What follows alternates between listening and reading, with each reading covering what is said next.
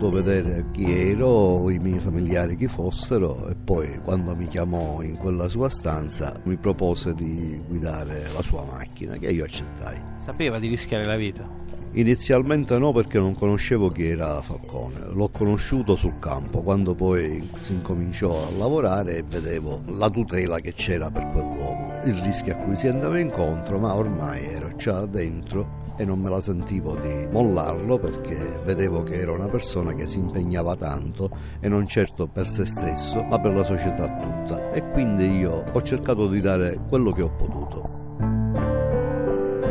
Il suo destino è stato più forte del tritolo di Cosa Nostra. Giuseppe Costanza era l'autista di Giovanni Falcone ed era con lui anche alle 17.58 del 23 maggio 1992, seduto sul sedile posteriore perché il giudice volle mettersi al volante. Possiamo dire che la considerò un amico? Un po' troppo essere amico di Giovanni Falcone. Era una persona che meritava il rispetto perché rispettava e io sono stato trattato bene da Giovanni Falcone e ho ricambiato con tutta la fiducia fiducia che ho potuto dargli. Le chiese addirittura di fargli da barbiere? Sì, io gli andavo a fare i capelli a casa, eh, gli sistemavo i baffi, questo era un compito che facevo graziosamente e con grande piacere.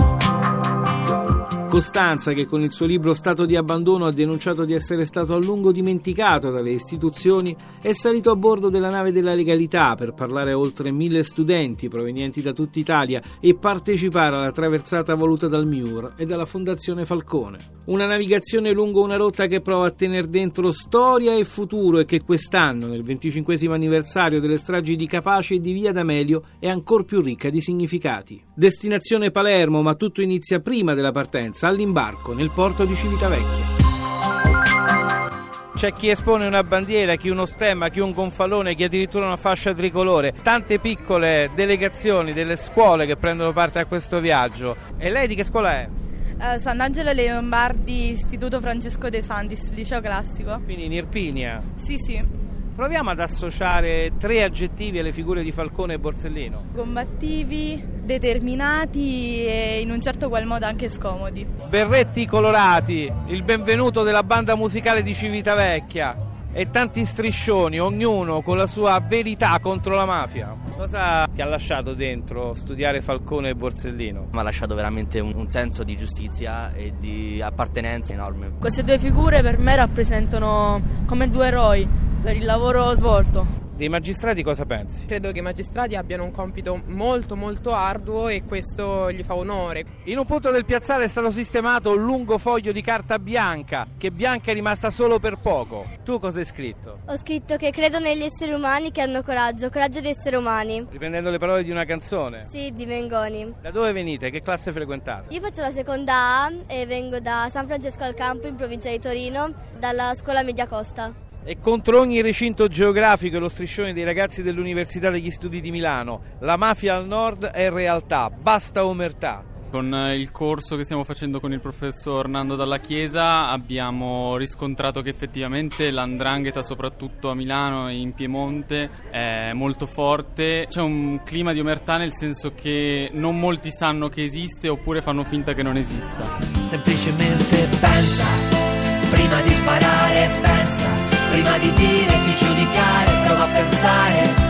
A bordo tanta energia e un'emozione che arriva sulla pelle di tutti quando la motonave Splendid molla gli ormeggi. Sulla fiancata compaiono due gigantografie con i volti di Giovanni Falcone e Paolo Borsellino. Palermo chiama, l'Italia risponde, il senso forte dell'iniziativa è nelle parole della ministra dell'istruzione, università e ricerca, Valeria Fedeli. Tutta l'Italia a Palermo, tutta l'Italia a ricordare il grande sacrificio di Falcone e Borsellino. In questo viaggio la cosa importante è che tante ragazze e tanti ragazzi di scuole diverse arrivano preparati. Io credo che questi ragazzi siano molto entusiasti di andare sul luogo, visto che loro 25 anni fa non erano nati e quindi mi pare un'esperienza per loro molto importante. Sono certa che torneranno nelle loro case, nelle loro scuole ancora più forti e più convinti dell'importanza di vivere nella legalità. Nella vita di tutti i giorni, per voi studenti di un liceo di Bologna, cos'è la legalità? Rispettare le leggi non solo perché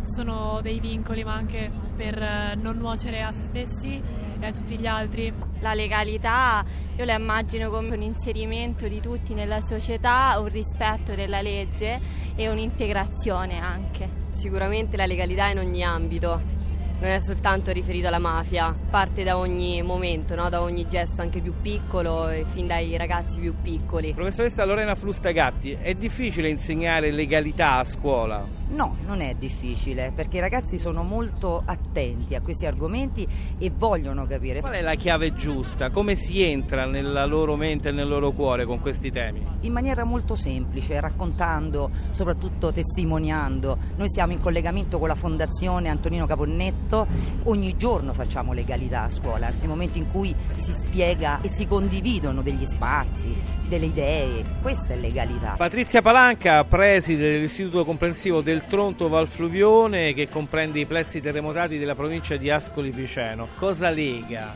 il sisma alla battaglia per la legalità? È senz'altro il coraggio, un coraggio che non trema, un coraggio che muove questi ragazzi a combattere un male oscuro, sia quello naturale del terremoto e anche tutte queste forme di legalità, lo sciacallaggio che è stato fatto dei loro beni, delle loro case, delle loro scuole. Quindi legalità come resilienza, Preside? Senza dubbio.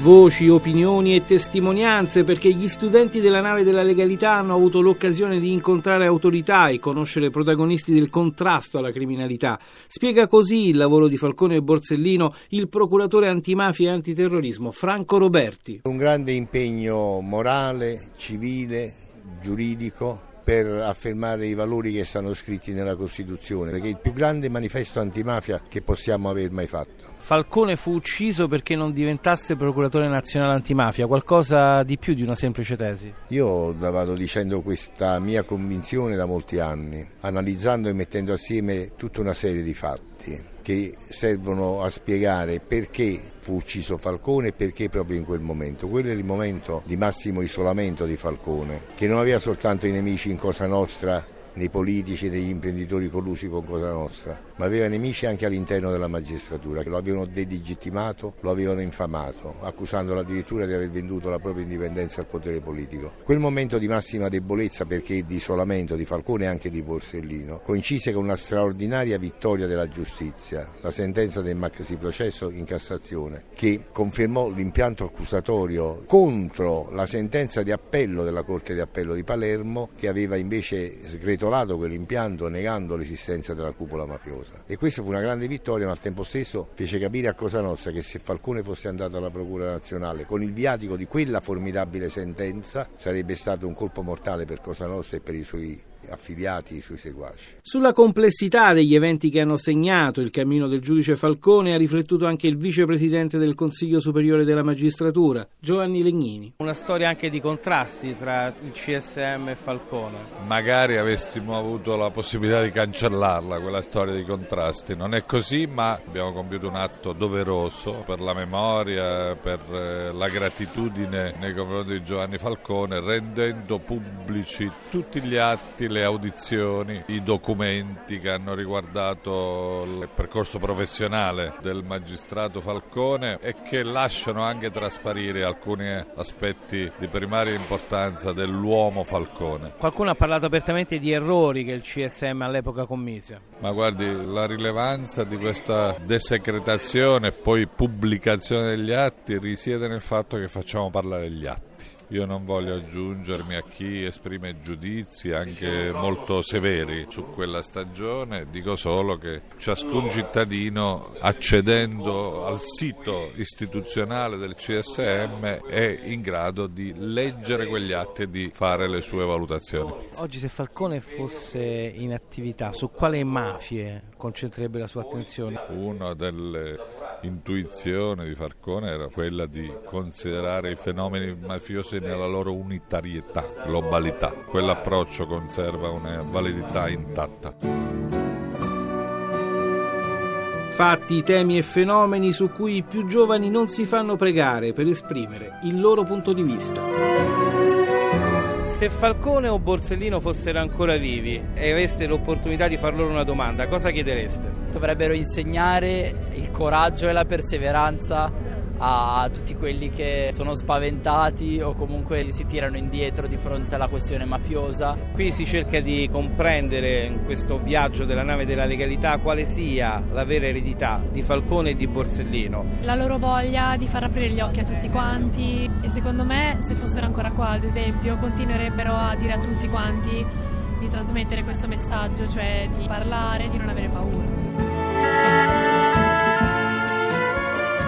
Pietro Grasso, Presidente del Senato, ex magistrato, lei è stato un bersaglio della mafia. La mafia oggi deve ancora far paura? Non si deve aver paura della mafia perché è un'organizzazione che certamente ha dato prova di una certa violenza a cui lo Stato ha saputo opporre un contrasto con la legge, con la legalità, con i codici. Qui sulla nave della legalità ha incontrato tanti giovani, qualcuno le ha detto qualcosa che l'ha colpita particolarmente? Ma a me ha colpito l'affetto di questi ragazzi, questa voglia di partecipare con gioia a questo momento. Ma che impressione ha tratto? I ragazzi che percezione hanno dello Stato? Lei è la seconda carica delle nostre istituzioni. E bisogna vedere come lo Stato si presenta loro. Lo Stato si deve presentare in maniera umana cercando di farsi comprendere, di aprirsi, di essere trasparente. Questo eh, cerchiamo di fare. Io per esempio da quando sono Presidente del Senato ho aperto il Senato a tutti i ragazzi che faccio venire nella sala della Costituzione, dove è stata firmata la nostra Costituzione